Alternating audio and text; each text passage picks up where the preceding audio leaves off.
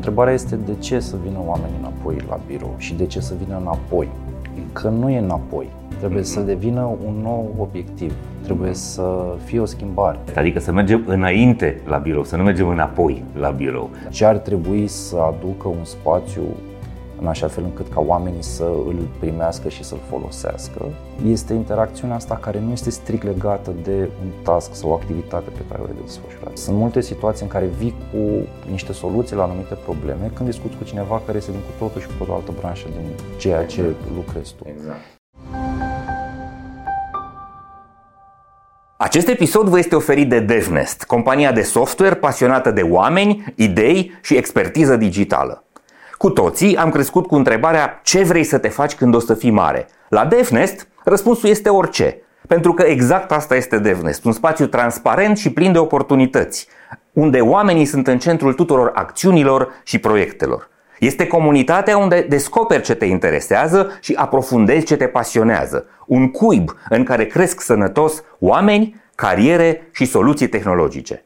DevNest înseamnă evoluție și dezvoltare. Creăm oportunități construim o comunitate. Servus, bun găsit la Hacking Work, eu sunt Doru Șupeală. Ești la primul podcast din România care vorbește clar, cinstit și curajos despre piața muncii, adică despre relațiile dintre noi oamenii în calitate de angajați, respectiv angajatori. Obiectivul nostru este să vă prezentăm oameni interesanți, povești fascinante și idei foarte bune care să vă ajute să schimbați lucrurile în bine acolo unde lucrați fiecare dintre voi. Vrem ca după fiecare episod în România să fie tot mai mulți oameni care se duc cu drag, cu plăcere, cu bucurie la serviciu și tot mai puțini care se duc, știm noi cum se duc, la scârbiciu. Astăzi Vorbim despre birouri, pentru că foarte multă lume uh, vorbește despre reîntoarcerea la birouri. Uh, și o să vorbim cu cineva care se pricepe foarte bine la birouri. Uh, Servus Andrei. Mă bucur să te întâlnesc astăzi. Andrei Angelescu este arhitect, este managerul departamentului de arhitectură și design din cadrul companiei COS, Corporate Office Solutions, doctorand al Universității de Arhitectură și Urbanism Ion Mincu, o să vorbim și despre ce studiezi uh, acolo, și coordonatorul a foarte multe proiecte de uh, design, construcție, amenajare, dezvoltare de birouri moderne în România. Corect? Corect. Bun. Andrei, suntem la uh, Masia. Masia este cel mai nou uh, spațiu de coworking pe care l-ați creat voi în București. Oamenii știu, cei care ne urmăresc, știu mai degrabă despre Stables din Cluj, unde noi filmăm de aproape 2 ani de zile și unde ne ținem cursurile, dar astăzi am descoperit uh, spațiul vostru pe care l-ați construit în București și o să uh, arătăm un pic mai târziu și imagini de aici, să vedem și ce ați construit aici. Um, hai să vedem așa. Companiile vor oamenii înapoi la birou. Întrebarea este, uh, cum ar trebui să arate acest birou? Ce ar trebui să ofere acest birou astfel încât să fie o destinație atrăgătoare? Pentru că uh, dacă este doar un spațiu unde vii te așezi și butonezi sau, uh, nu știu, păcănești ceva 8 ore, s-ar putea să fie mai bine de acasă. Și de aia aș vrea să văd perspectiva unui, unui om care se uită atent la, la detaliile astea. De acord, este o problematică actuală și cumva este atât de mult se vorbește despre acest lucru uh-huh. și se vorbește fix pe soluție, pe rețetă. Mhm. Rețetele uh-huh. au fost dorite din totdeauna. Nu există o rețetă. Ok, nu e o rețetă care să uh, one size fits all, da? care Cu să siguranță. corespundă nu era tuturor. nici înainte, nu este nici acum. Întrebarea este de ce să vină oamenii înapoi la birou și de ce să vină înapoi. Pentru Mhm. că de aici, de fapt, începe marea dilemă și reținerea asta a oamenilor care sunt chemați înapoi. Mhm. Că nu e înapoi. Trebuie să devină un nou obiectiv. Trebuie să fie o schimbare. Știu Mhm. E, că am fain. trecut prin e schimbare. bună ideea asta, adică să mergem înainte la birou, să nu mergem înapoi la birou. Asta e o idee foarte bună, asta uh, transmite ceva și oamenilor și angajatorilor. Deci ar trebui să schimbăm conceptul. Da? Adică Să, să redefinim biroul ca destinație. și să trăim în prezent cu ochii spre viitor. Uh, Evident, cu tot ce am învățat în trecut, dar fără să repetăm trecutul. Și, mă rog, dacă vorbim și de arhitectură, știm foarte bine că uh, nu știu, se mai vorbește, de ce nu se face arhitectura care se făcea acum 100 uh, de ani? Era, era alt mediu, nu poți să faci era altă o societate. pastișă. Sunt, lumea evoluează. Uh, și, și evident, tot ce ține de spații, de lucru, dinamica este una extraordinară.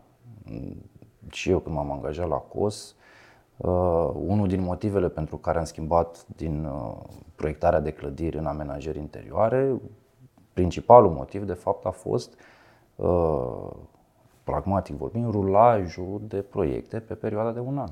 Uh-huh. Ca să ai foarte multă expunere la tot felul de situații. Ajungi să lucrezi foarte multe proiecte, să te confrunți cu o grămadă de situații, să cunoști mulți oameni, pentru că una este când faci o clădire, iar beneficiarul îți este un, o categorie de indivizi. Și una este când lucrezi un spațiu pentru o organizație care este formată din oameni. Ajungi să cunoști oamenii, faci o amenajare care evident se pliază pe partea funcțională și formală, dar aplicată fix pe ce are nevoie. Este mai apropiat de ceea ce faci când construiești o casă decât ceea ce faci când construiești o clădire de birouri. În momentul în care faci amenajarea unui spațiu. Ca să fac o comparație destul de uh, rudimentară, una e să faci, uh, nu știu, producție în serie de haine și alta e să faci uh, tailored, da? croitorie făcută pe persoana respectivă, pentru personalitatea respectivă, adică alegi nu doar materialul, ci și culoarea și formele, cumva este ceva, e un design unicat. Da, Ok, care însă are elemente comune cu alte lucruri, adică tot o cămașă, un sacou, un pantalon și un pantof îi dăm omului aluia, dar cumva ele funcționează diferit. Poate au mai multe buzunare, poate au mai multe, nu știu, uh, uh, accesorii. Ok, bun. Deci nu este o rețetă unică, asta e spus și mi se pare foarte firesc. Um, ce ar trebui să adăugăm sau hai să vedem ce păstrăm din ideea veche de birou și ce alte lucruri ar trebui să punem în oferta asta a unui spațiu care se numește birou, unde să ne așteptăm ca oamenii să vină pentru că își doresc să fie acolo.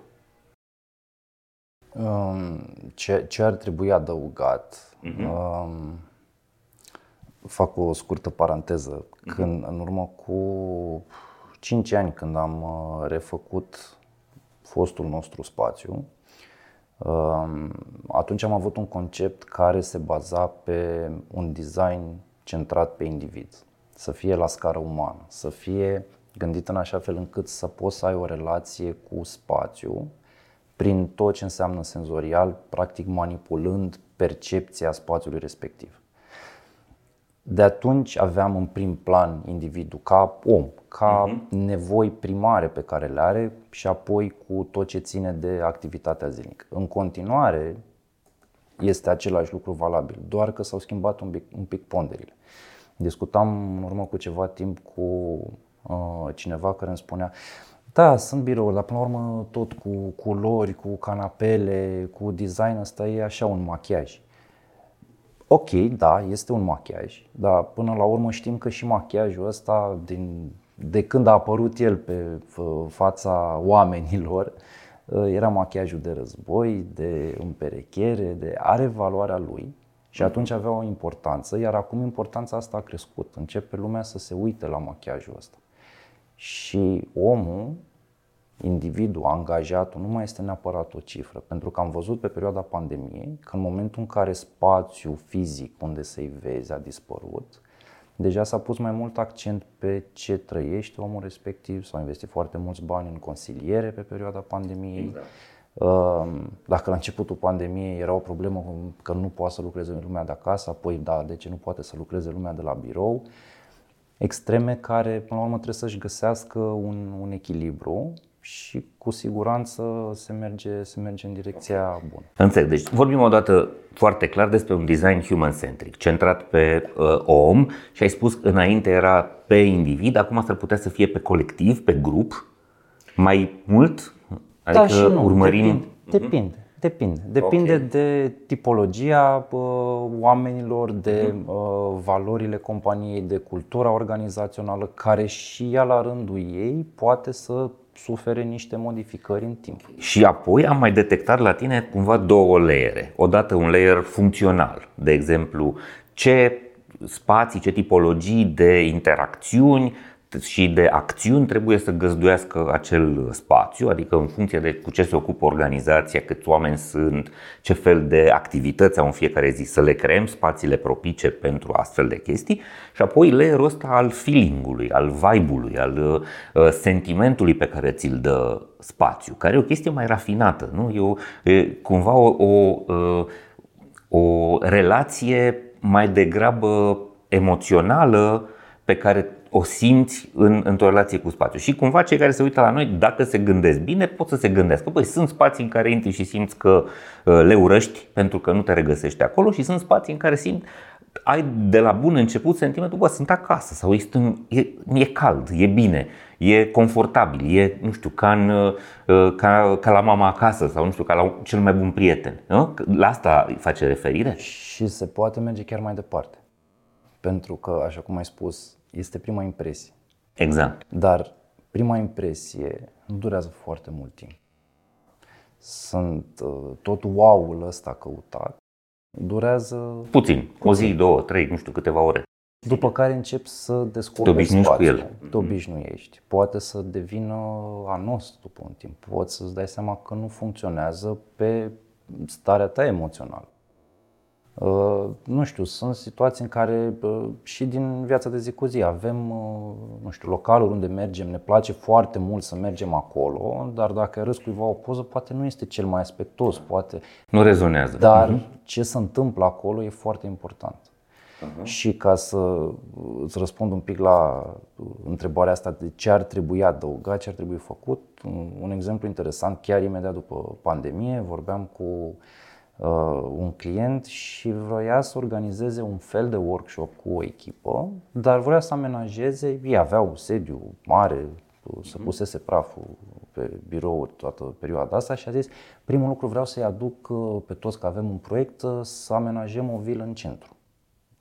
Automat vrea să schimbe mediul și acolo nu se punea problema ce birouri să aibă, că îi trebuie nu știu ce fel de masă. Nu, era vorba de a aduce cumva la un loc, într-un mediu în care să se simtă confortabil și în siguranță. Și termenul ăsta de siguranță, mă rog, a căpătat o altă valoare în, în perioada pandemiei. pandemiei. Eu tot explicam pentru că sunt numeroase studii făcute pe ce înseamnă starea de bine, uh-huh. care, mă rog, în română sună cum sună, în engleză ne place mai mult well-being. este well-being. Uh-huh. Uh, dar are mai multe paliere, că vorbim de cognitiv, că vorbim emoțional, că vorbim uh, de ergonomie, da, toate lucrurile astea sunt valabile, dar în final se traduce în siguranță. Mă simt în siguranță. De ce? De multe ori, dacă, nu știu, așezăm niște birouri cu fața la perete, la birou nu vreau să lucrez așa, că trece lumea prin spate și uh-huh. acasă, de cele mai multe ori, ai un birou cu fața la perete, pentru că te simți în siguranță. Și tema asta să ai spații de lucru la birou, unde te duci, pleci de acasă, te duci la birou și să fie homey, uh-huh. nu înseamnă să fie ca acasă. ca acasă. Înseamnă că trebuie să înțelegi lucrurile care se întâmplă acasă și micile indicii care îți dau uh, starea aia pe care o ai acasă, de siguranță, de control, de cunoaștere, de uh, Uh, lucrurile astea pe care poți să le preiei și să le aplici într-un spațiu de lucru, fără neapărat să iei canapeaua de acasă și să o aduci în uh, open space. Uh-huh. Cum mai dădeam un exemplu de acum mulți ani, veneau solicitări să punem în open space o canapea, să fie zonă informală, să se relaxeze. Nu se ducea nimeni să stea acolo, Sigur. că erai în mijloc, o să vadă că nu lucrezi adică trebuie să, să înțelegi un pic care sunt toate uh, triggerele astea care te fac să te mhm. comporți într-un anumit fel. Bun. Ca să sintetizez sau ca să clarificăm pentru cei care se uită la noi. Deci, spațiul de birou nu este doar un spațiu unde se muncește individual. Cu cât avansăm și cu cât economia e mai complexă, cu cât businessul este mai complex și uh, pune mai mult accent pe contribuția intelectuală a omului, uh, spațiul de birou trebuie să fie în primul rând un spațiu în care oamenii să lucreze împreună, să se conecteze.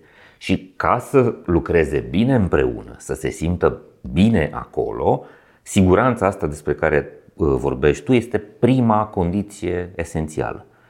Există studii și din alte zone. Eu uh, uh, țin traininguri de inovație, creativitate și explic organizațiilor că siguranța psihologică este elementul fundamental. Dacă nu te simți în siguranță, în sensul că nu ai frică de ceva, nu, ai, nu simți vreun pericol, nu simți că o să fii reprimat, nu simți că o să fii judecat, nu o să fii creativ sau acea companie nu o să fie creativă, inovativă pe termen uh, lung.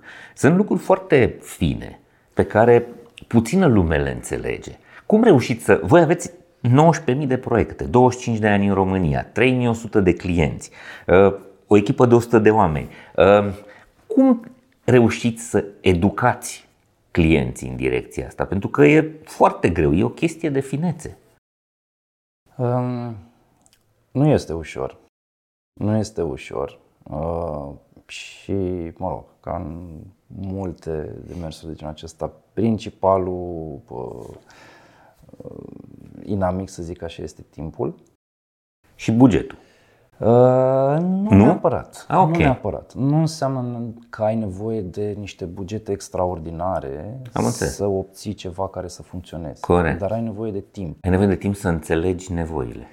Uh, un buget mai mare îți poate da posibilitatea să câștigi un pic de timp pentru că îți permiți să ai mai multe iterații reale. Nu neapărat Aha. că faci mai multe ah, okay. Deci faci o primă variantă, o testezi și după aia vii și corectezi, faci fine-tuning Dar pe timpul îți dă posibilitatea să faci o analiză mai bună a nevoilor. Uh, niște iterații la nivel conceptual de văzut dacă funcționează. Dar este în permanență un proces. Spuneam de mult lucrul ăsta. Impresia este că ai făcut un proiect, l-ai executat și ai predat cheia foarte bine, mai, ne mai auzim. Nu este așa. Nu, spațiul abia atunci s-a născut. Nu e, atunci, nu e gata atunci. El atunci începe. Și începe să fie populat de oameni. Și oamenii, în principiu, primesc. Dacă dai ceva, oamenii vin și iau.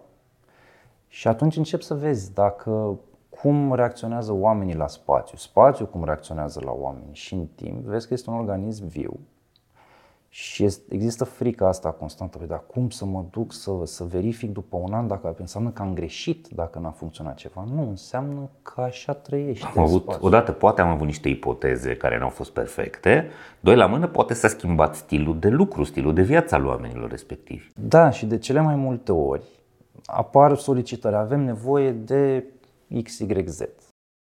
Se rafinează, XYZ devine XYY prim am înțeles. Și în timp, ce nu, nu, nu, nu funcționează. De ce? Pentru că au testat ceva nou și au evoluat ei, oamenii care folosesc spațiu și au nevoie de o îmbunătățire, de o schimbare. Că nu înseamnă neapărat uh, că și asta a fost o, o discuție pe, și pe perioada pandemiei, cumva care a dus și la un concept pe care l-am lucrat din perioada pandemiei pe nume Truflex, că exista nesiguranța asta, nu era nimic clar, nu se știa ce urmează. Uh, și în momentul în care tu conștientizezi că singura constantă pe care o ai la dispoziție este schimbarea, e altă premiză cu care faci orice. A trebuit să vină o criză. Să îmbrățișezi chestia asta a trebuit să vină o criză să realizăm că echipe care sub nicio formă făceam studii și spuneam că poate să lucreze de acasă, putem să avem uh, varianta asta de uh, birouri nealocate. Nu, noi nu putem. Au putut. Au fost companii care și-au generat divizii noi, de, au produs altceva. A fost un moment de o, o perioadă de creativitate uh-huh. foarte puternică puternică în rândul multor companii și echipe. Și întrebarea pe care mi-o puneam, de ce trebuie să așteptăm o criză de genul acesta să facem lucrurile astea? Și atunci, hai să luăm ce s-a întâmplat atunci, să o înțelegem, să putem să o aplicăm atunci când vrem. Nu să așteptăm o presiune din extern. Măcar să o uh, formăm noi și să ne ajute pe noi să evoluăm. Sună uneori filozofic ce spui tu și uh, cumva oamenii trebuie să înțeleagă birourile au o filozofie. Adică este ceva gândit în spate, nu e pur și simplu am luat 1000 de metri pătrați, punem patru ziduri ca să facem niște separări, acolo zbăile, acolo facem bucătărie și în rest să trântim niște mese și niște scaune să muncească ăștia. Nu?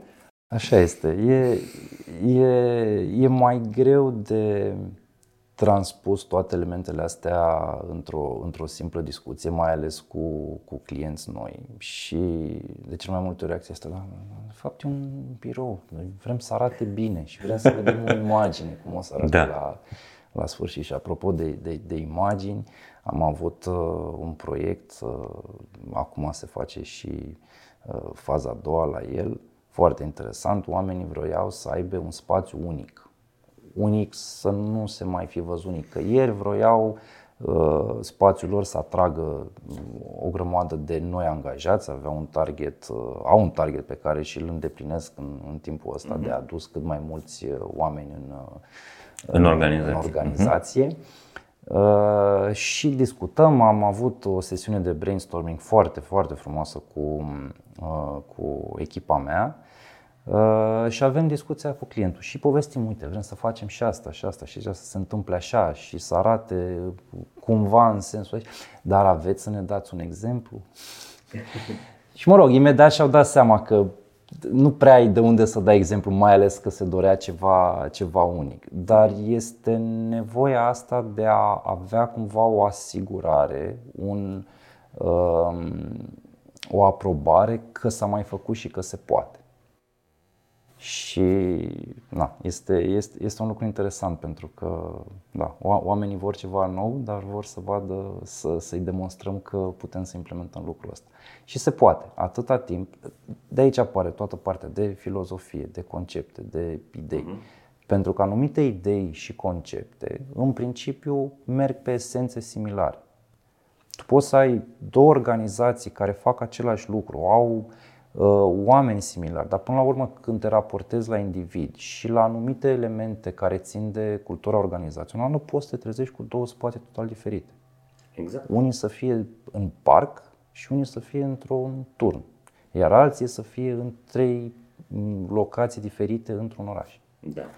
Inclusiv în cartea mea am explicat că treaba asta care, pe care în marketing o denumim probe fizice, adică tot contextul în care se întâmplă lucrurile, are o contribuție extraordinar de importantă la experiența oamenilor și implicit la brandul de angajator. Vrei oameni mai loiali, vrei oameni mai motivați, vrei oameni mai productivi, spațiul în care îi așezi, de la unde e localizat, de la cum arată, de la câtă lumină naturală ai, de la cât uh, spațiu îi aloci fiecăruia, cât aer să respire arom, câte alte funcționalități are pe lângă masa aia unde lucrează el, toate au o importanță uriașă și exact cum spuneai tu, poți să ai două firme identice, cu oameni absolut la fel din punct de vedere al calificării și experienței profesionale și o să vezi că unii sunt capabili să piloteze mașina doar cu 100 de km la oră și alții pot să meargă cu 250 și nu înțelegi de ce. E? Și totul vine din cum interacționează ei între ei. Că, uh, uh, cum să spun, oameni deștepți avem în toată România, isteți, inclusiv, uite, hai să luăm industria asta IT, că e cea mai vizibilă sau cea mai la modă și sunt cei mai mulți care se uită la noi. Uh, toată lumea are oameni foarte inteligenți, dar nu toată lumea e Google, de exemplu. Da. și, mă rog, că ai adus vorba de, da. de acest subiect, am avut multe, multe situații în care clientul vrem să avem un spațiu așa cam ca la Google. Aha. Și mă rog, există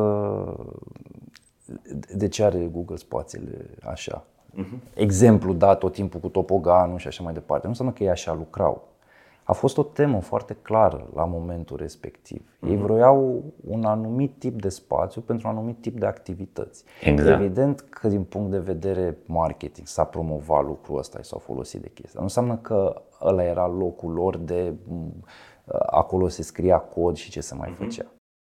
Era un spațiu de playground, de relaxare, de conexiune. Și de brainstorming. Și de brainstorming. Și ca în orice domeniu, și aici uh, nu greșesc când zic că absolut orice domeniu are partea, uh, partea asta de creativitate aplicabilă. Nu înseamnă că trebuie să desenezi ceva sau să fii marketing. Creativitatea există peste tot uh, și departamente financiare poate să fie foarte creative. Uh, ține odată, discutăm iarăși, de siguranță, de siguranța asta să poți să greșești și ce le spuneam și eu, uh, mă rog, uh, echipei, le spuneam să facă greșeli, dar să facă greșeli noi de fiecare dată. Exact. Uh, și Ideea este să nu le faci intenționat, dar să, să, să recunoști când ai, ero- ai avut o eroare și să uh, o repari, să, să dorești să nu să, Absolut. să schimbi lucrurile. Și greșeala nu înseamnă decât o încercare. Exact, e o iterație, e un proces, e o parte din proces. Acest episod vă este oferit de MedLife, furnizorul național de sănătate al României.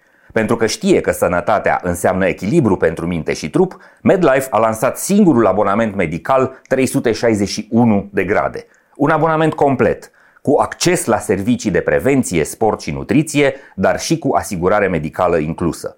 Prin acest abonament, MedLife susține dezvoltarea unui mediu de business sănătos în România. Iar împreună cu MedLife prin fiecare episod al proiectului Hacking Work vă oferim inspirație prin idei valoroase pentru organizații sănătoase. Asta e o altă filozofie pe care o avem de învățat de la zero în România. Știi, nouă ne e rușine că greșim și vai, privim totul ca pe o, o catastrofă. Ești terminat dacă ai făcut o eroare. Nu. Este pasul firesc către succes. O să o dăm de gard de, nu știu, 10, 20, 50, 100 de ori până când o să ajungem la o formulă perfectă care, atenție, va funcționa azi, dar peste un an sau peste câteva luni sau peste 5 ani s-ar putea să nu mai meargă și va fi nevoie din nou să-i facem uh, fine-tuning.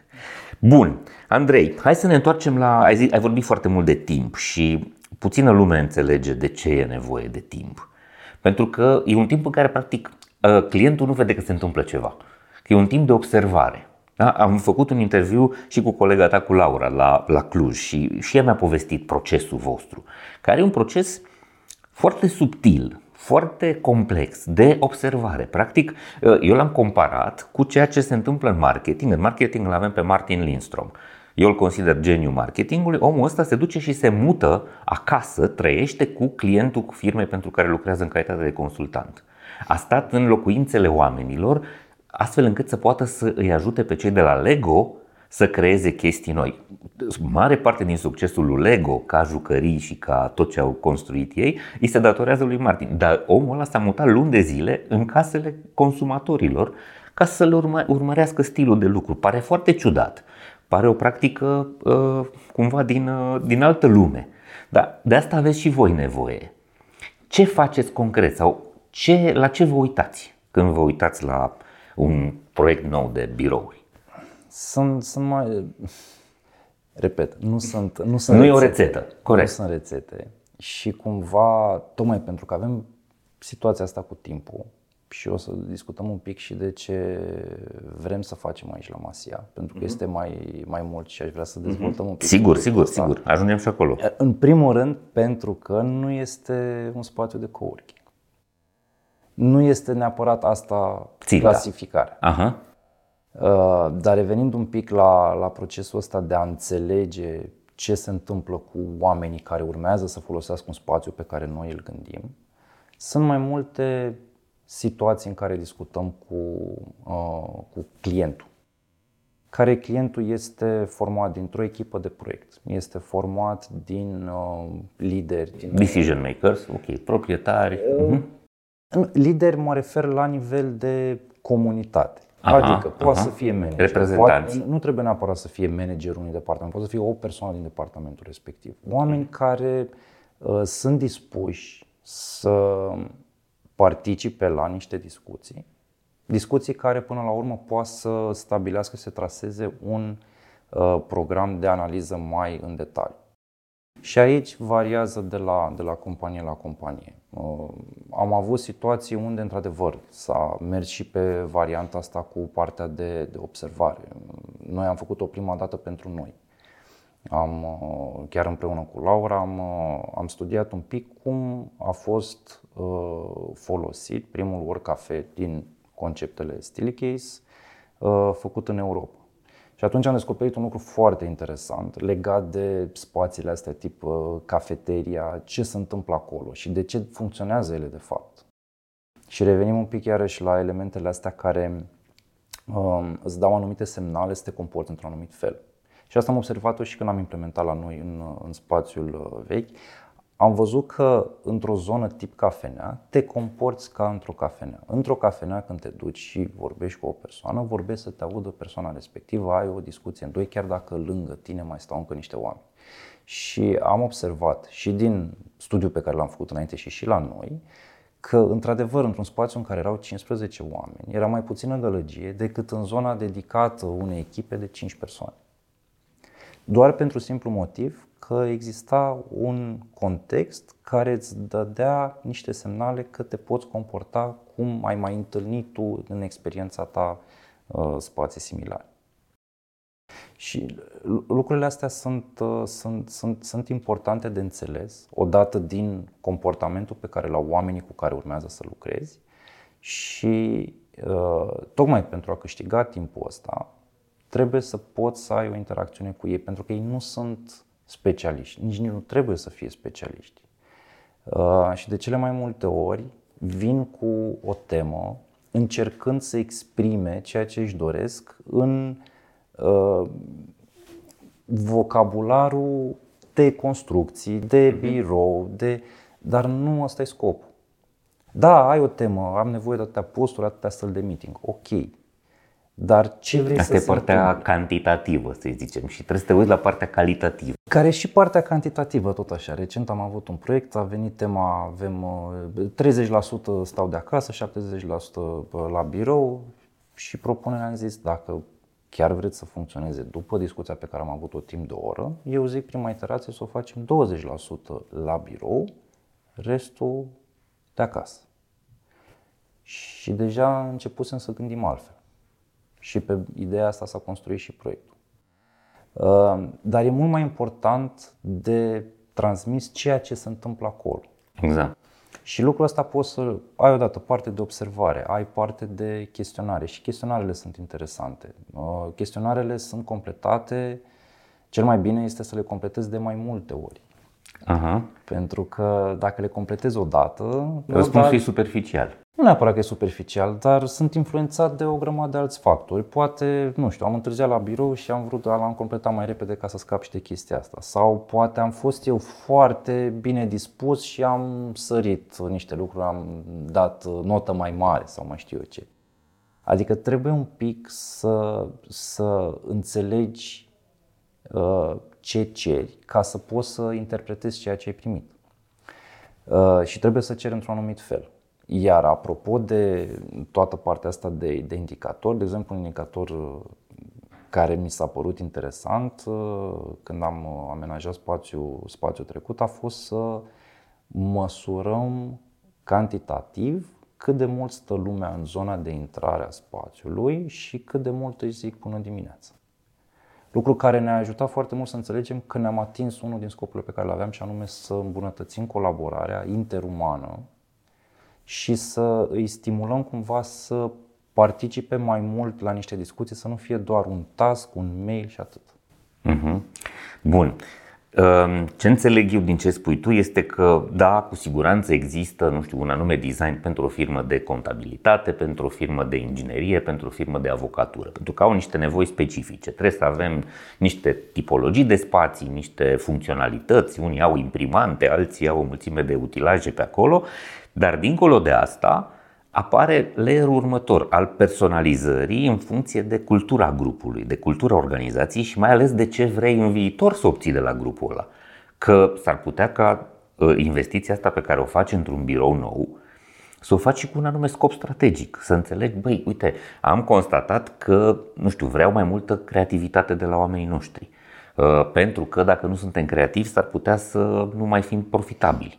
Și atunci, ce înseamnă creativitate? Păi, hai să vedem, în ce fel sunt ei creativi? Poate sunt contabili, poate sunt avocați, poate sunt, nu știu, ingineri de structuri de fier, da? Și, doi la mână, cum provocăm creativitatea, cum construim mediul în care să se întâmple uh, creativitatea. Asta corect? Corect. Și uh, diferă. Diferă uh-huh. de la om la om, de la caz la caz. Uh-huh. Uh, și singura, și nu e neapărat rețetă, dar ce putem să facem este să creăm o paralelă. Uh-huh. Să arătăm ce înseamnă creativitatea într-un mediu pe care îl cunoaștem. Și cumva este și uh, light motivul acestei inițiative pe nume Masia, uh-huh. um, care are ca rol de a explica, de a arăta produsul finit, că de asta prin spațiu și ca uh, imagine, cum vedem, funcționează ca o galerie de artă. Arta o vedem, o înțelegem, mai mult sau mai puțin. De cele mai multe ori, singurul demers de a uh, trece printr-un filtru procesul de a ajunge la obiectul ăla de artă este mai mult de ce a vrut să spună autorul. Dar în realitate există un proces care ajunge să se uh, concretizeze în obiectul respectiv, în, în, în piesa aceea. Mhm. Sunt artiști care au, când, când încep să iei straturile de ulei, vezi că sunt mai multe picturi suprapuse. A fost un proces îndelung. Uh, în procesul ăsta înseamnă că fie te retragi într-un loc, fie treci prin niște uh, perioade care te influențează uh, emoțional puternic și ajungi la sfârșit, da, să ai o lucrare de care poate să transmită ceea ce uh, a trăit artistul sau poate să transmită ceva ce vroia să trezească în cel care privește. Să te inspire. Ajungem imediat și la Masia. Uh, dar uh, aș reveni ca să concluzionez cu, cu Google. Da? Oamenii cred că Google e creativ pentru că are scaune colorate, că nu știu, are tobogane, cum ai zis tu. Nu, pentru că nu asta este. Asta e partea așa vizibilă de suprafață, ce se vede în poze. Acolo s-a creat un mediu în care oamenii interacționează într-un fel. E o întreagă cultură în care spațiul are o contribuție fundamentală. Compania este uh, creativă pentru că are o cultură a creativității în care spațiul are uh, participarea, participarea lui. De aia e foarte important să înțeleagă cei care se uită la episodul ăsta că nu e vorba doar de chemăm un arhitect să ne spună cu ce culori să dăm pe pereți și ce fel de canapele să ne luăm. Și niciodată nu va fi doar spațiu cel care mm-hmm. va mhm. ajuta să se întâmple anumite lucruri acolo. Este un întreg ecosistem care exact. ține de spațiu, ține de indivizi, ține de procese, de tehnologie, care toate trebuie să fie aliniate exact. și să conlucreze exact. în așa fel încât să obții ceea Foarte ce corect. Ce adică tehnologie spui, ok, ce fel de uh, aparatură pui acolo, ce fel de, uh, nu știu, uh, funcționalități are clădirea. Tot ce ține de mm-hmm. partea de suport de unitate. Aerisire, ventilație, aerisire, uh, ventilație Wi-Fi. Suprafețe, suprafețe de scris, conectivitate, corect. Uh, wearables, uh, foarte mult. Tot, tot ce poate să, să, să ajute. Chiar și partea asta de uh, uh, sustenabilitate, că vorbim de uh, uh-huh. astea, deșeuri da, și așa mai departe, uh-huh. că vorbim de cum este uh, un iluminat în spațiu, că uh, mai facem economie la, la lumină, că nu lăsăm un uh, televizor deschis. Sunt lucruri care până la urmă te ajută să te plasezi într-un mediu care te stimulează într-o, într-o anumită direcție. Progrese se fac. Uite, eu am observat, companiile și-au dat seama că satisfacția oamenilor lor depinde de calitatea cafelei pe care o au în uh, bucătărie. E un prim pas. Da, da. Bun. Uite, am vorbit despre contribuția asta a spațiului la productivitate și la, la creativitate. Cercetarea ta de doctorat Însă și zona asta ta, a ta de interes acoperă și un alt, un alt spațiu, birou ca factor terapeutic. Um, știm foarte bine cu toții că, mai ales după pandemie, am descoperit un fenomen uriaș. Multă lume uh, caută terapeuți, multă lume începe să se, să-și pună problemele uh, astea de echilibru psihic, de uh, sănătate uh, mentală și un lucru foarte bun. Iată că uh, tu ai început doctoratul acum câți ani? Trei ani? Doi ani? Mai mult. Mai mult, ok. Deci cumva ai fost vizionar. ok, hai să vedem în ce fel biroul are o contribuție terapeutică. Ce înseamnă asta? Um, sunt două valențe aici. Uh-huh. Um, legat fix de uh, tema de cercetare se referă mai degrabă la spațiu și cum poate spațiu să influențeze un comportament. Uh-huh. Un comportament care uh, trebuie înțeles, trebuie înțelese elementele cu care poți să uh, operezi în spațiu fizic și ca să ai un rezultat pe care ți-l, ți-l dorești.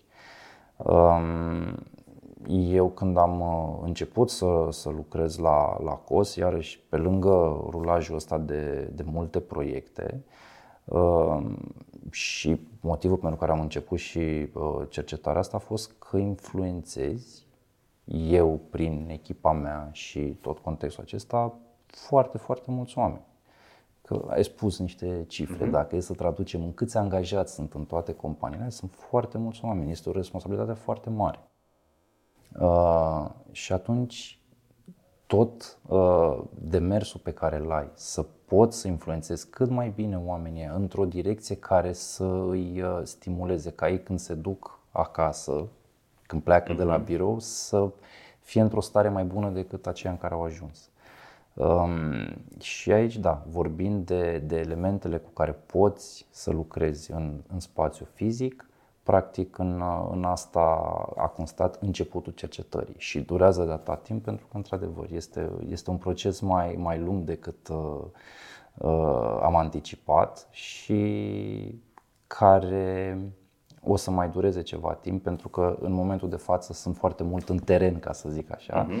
Am stat mai puțin în bibliotecă uh, și da, este și acesta un, un proces. Bun. Hai să ajungem la Masia. Acum, da.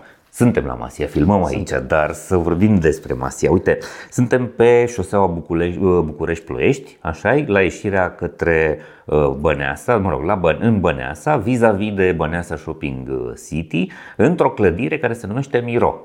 Așa este. Ok, Miro vine de la artistul Juan Miro. Juan Miro, ok. Iar voi ați denumit uh, acest spațiu Masia. Mi-a explicat înainte că are legătură cu Miro.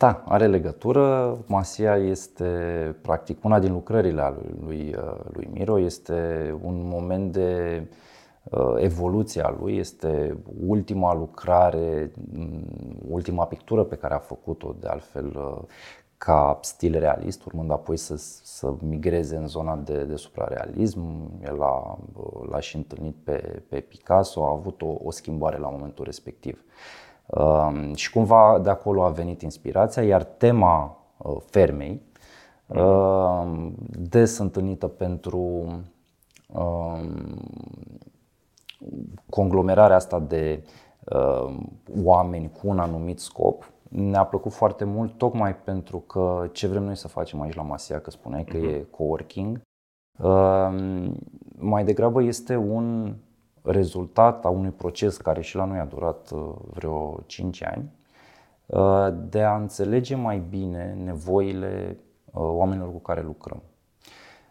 Și procesul ăsta de a, odată de a înțelege oamenii, dar în același timp și de a-i stimula de a să lucreze împreună, să se înțeleagă pe ei și ceea ce își doresc și ce înseamnă de fapt să fii outside the box thinking, Uh, lucrurile astea vrem cumva să, să le avem înglobate în comunitatea pe care, pe care mm-hmm. o creăm acum la. Ok, eu i-am spus coworking pentru că este o destinație deschisă, adică Așa voi este. sunteți o structură în care oamenii pot să vină să se așeze aici, să lucreze. Chit, da. chit că sunt freelanceri, chit că, nu știu, au un grup de 3, 4, 5, 8 oameni care sunt o firmă mică, chit că sunt birou de contabilitate, firmă de avocatură, uh, nu știu, firmă de recuperări creanțe sau, uh, nu știu, impresar de fotbal, orice orice care are nevoie de un birou, cumva e uh, un spațiu de unde lucrăm împreună. Pe de altă parte, lumea știe și cei care ne cunosc știu uh, uh, din Cluj, de la prima voastră realizare de felul ăsta, de la Stables, că este un spațiu în care, dincolo de funcționalitate, te simți într-un fel. Da la Stables noi ne ținem cursurile acolo, facem filmările acolo și toată lumea cu care lucrez uh, spune, băi, ne simțim, e cald aici, e cald nu în sensul de căldură, ci e un spațiu cald. Oamenii se conectează foarte repede. Uh, atmosfera pe care o avem, ok, noi la cursurile noastre totul e foarte deschis și foarte interactiv, dar uh, rezultatul este mult superior față de uh, întâmplările pe care le ținem în altă parte. Pentru că oamenii simt libertatea asta de a se de a se pune împreună, de a vorbi, de a dezbate. Și cumva am simțit și aici treaba asta și mă bucur că ai zis de fermă. Fermă înseamnă că e un loc în care creștem ceva. Ok? Și uh, deci dincolo de faptul că lucrăm împreună, e mai mult decât atât. Ce? Ce înseamnă fermă? Ferma este o... Să nu creadă lumea că îi chemăm la grajduri să, să avem văcuțe și oi aici sau la, la, știu, la avem, avem stra, da, straturi de flori sau de, nu știu, de roșii și castraveți. Și de ce nu? Sunt mhm. clădiri de birouri care chiar care au, fac au asta. lucrul ăsta uh-huh. implementat. Uh, ce preluăm noi din ideea de fermă este întreprinderea asta familială, foarte strâns legată Comunitate. între, exact, între oamenii care participă la ce lucrează acolo. Se uh, creează ceva, se, uh, tot ce este, apare ca produs are un proces de creștere, că ai plantat uh, uh, niște semințe și a crescut uh, o, o plantă pe care tu ai udat-o, pe care apoi o folosești să creezi un, uh, un produs pe care îl vinzi în piață și așa mai departe, este, ține de o muncă pe care o depui cu comunitatea asta ca să ai un rezultat. Și totul pe ideea asta și de sustenabilitate, pentru că, într-adevăr, uh-huh. lucrul la fermă este ceva uh, durabil. Și pornind de la ideea asta, se poate face o paralelă foarte uh, bună și cu ce înseamnă un, un mediu de business. Și asta vrem cumva să transmitem, pentru că de asta și comunitatea funcționează în momentul în care există deschiderea asta să împărtășești idei. Uh-huh. Sunt multe situații în care vii cu niște soluții la anumite probleme când discuți cu cineva care este din cu totul și cu totul altă branșă din ceea exact. ce lucrezi tu. Exact. Și interacțiunea asta între oameni care fac lucruri total diverse ajută să crești.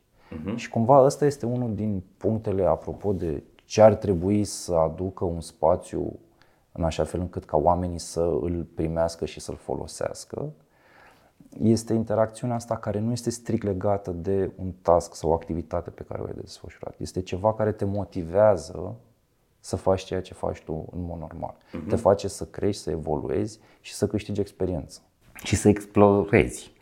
Da, asta am observat și eu în, în virtuțile de la Stables și, și, și aici, uh, că sunt oameni foarte diferiți care se întâlnesc în contexte informale, unde bem cafea, unde mâncăm la prânz, uh, tot în acest spațiu. În hall unde stăm și ne uităm la televizor și vedem știrile și aflăm cea mai nenorocire a mai făcut guvernul. Uh, toate spațiile astea sau toate aceste interacțiuni te fac mai bun pentru că te expun la, nu știu, perspectiva unui arhitect, a unui avocat, a unui contabil, a unui inginer de uh, clădiri, a unui instalator.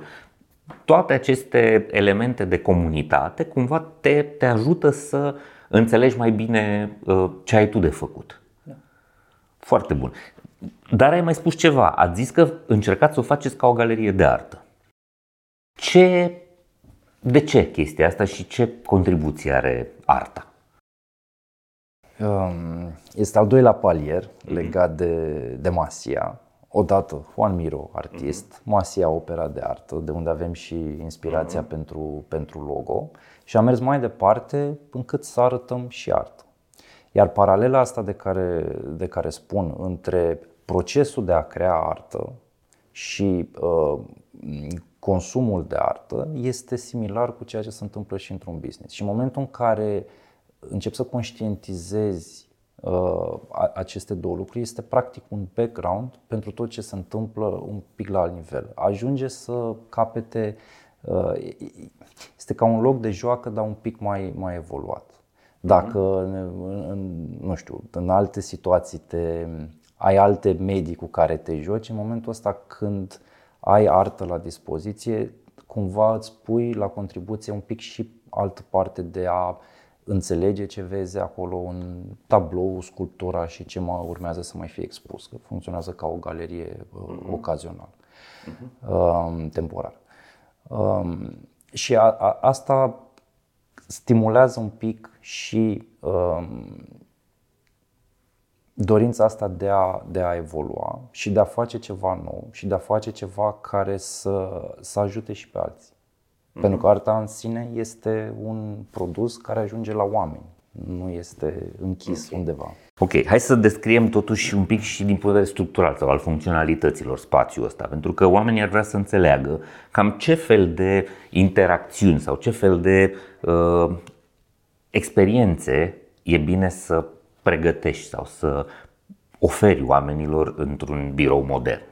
Da? Avem, ok, la început, încăperile în care fiecare lucrează. Birouri de, nu știu, un loc, două locuri, patru locuri. Cel mai mare, cred că e de 8 locuri, 6 locuri, da. ceva de genul ăsta. Ok, deci cumva uh, unul dintre mesaje este ăsta, terminați cu birourile open office cu 60 de oameni uh, băgați acolo sau încă au uh, viață mai au, mai au pentru că și aici nu, nu este neapărat uh, înțeleasă foarte bine structura de ce înseamnă un open office. La fel ca în orice evoluție se merge pe extreme până când se mhm. echilibrează. Ideea de open office a venit de a uh, îmbunătăți utilizarea supra unor, unor suprafețe. Uh-huh. Uh, dar în momentul în care te gândești la dimensiunea echipelor, modul în care ei colaborează. Noi, de exemplu, folosim spațiul ăsta pentru noi. Uh, noi am trecut de la un spațiu de 800-900 de metri pătrați la un spațiu de aproape 3000. Este o diferență foarte mare. Dar, în momentul de față, spațiul pe care îl folosim acum, care este strict masiar, are 1700 de metri pătrați. Pe care noi îl folosim activ tocmai ca să vedem cum ne comportăm noi în spațiul ăsta și cât de mult ne ajută sau nu ne ajută pe anumite lucruri. Am avut echipe care au zis trebuie neapărat să fim închiși, trebuie să stăm cu ușa. Uh, după luni de utilizat spațiu, nu funcționează pentru echipele respective. Au nevoie să fie într-un spațiu deschis, să poată să interacționeze mai bine cu uh, echipele cu care lucrează în mod normal. Uh-huh. Deci ține foarte mult de tipul de activitate. Și ce este foarte important este să înțelegem că o zi nu este uh, nu, nu are aceeași activitate pe toată durata zilei. Uh-huh. Că au mai fost discuții că să vii la birou doar pentru colaborare, întâlniri și atât. Nu o să ai toată ziua doar sesiuni de întâlniri și colaborare. Uh-huh. Mai vrei, nu știu, o oră să lucrezi ceva foarte focusat și să stai uh, închis undeva, apoi mai vrei, nu știu, să bei o cafea cu cineva, uh, vrei să mai stai la o bârfă pe balcon, pe o terasă, uh, vrei să mănânci nu? Îți vine Tazu sau Glovo și uh, te stai un loc unde să mănânci. Cam toate astea le-am văzut aici. Mai este ceva care ar trebui să uh, inspire, să le dea oamenilor uh, idei?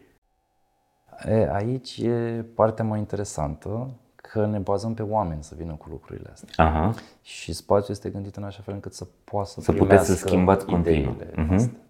Uh-huh. Totul poate fi schimbat și aici. Am văzut asta. Există o infrastructură care permite uh, lucrul ăsta. Și uh, ce înseamnă partea de, de flexibilitate, atât a încăperilor și a, și a spațiilor pe care le-am gândit noi, dar și partea de uh, adaptabilitate referitor la anumite zone care pot primi mai multe funcțiuni în funcție de. Da. De Eu am văzut sala de cursuri uh, care pentru mine a fost sală de cursuri, dar care poate să fie în miezul zilei este sală de mese, cred că seara poate să fie cinematograf, Adică are foarte multă uh, flexibilitate și pereții la fel. Se pot extinde, se pot închide, poți să faci o sală de 10 locuri, poți să faci o sală de 30 de locuri, ceea ce mi se pare foarte valoros din perspectiva asta a mobilității, a flexibilității. Absolut și recent am avut chiar uh, o aniversare a celor 25 de ani împliniți a firmei voastre, firmei, uh-huh. unde Uh, tot setup-ul a fost gândit uh, fix ca un, uh, un spațiu de, de evenimente de party. și a funcționat uh foarte bine. Ok. Bun. Andrei, îți mulțumesc tare mult. A fost o discuție foarte faină. Ce vreau eu să concluzionez pentru cei care se uită la noi? Biroul e o chestie mai complexă decât ne imaginăm. Vrem oamenii înapoi în sediile noastre, mai degrabă ar trebui să exprimăm vrem oamenii în birou de mâine, adică haideți înainte la birou, nu înapoi la birou. Da?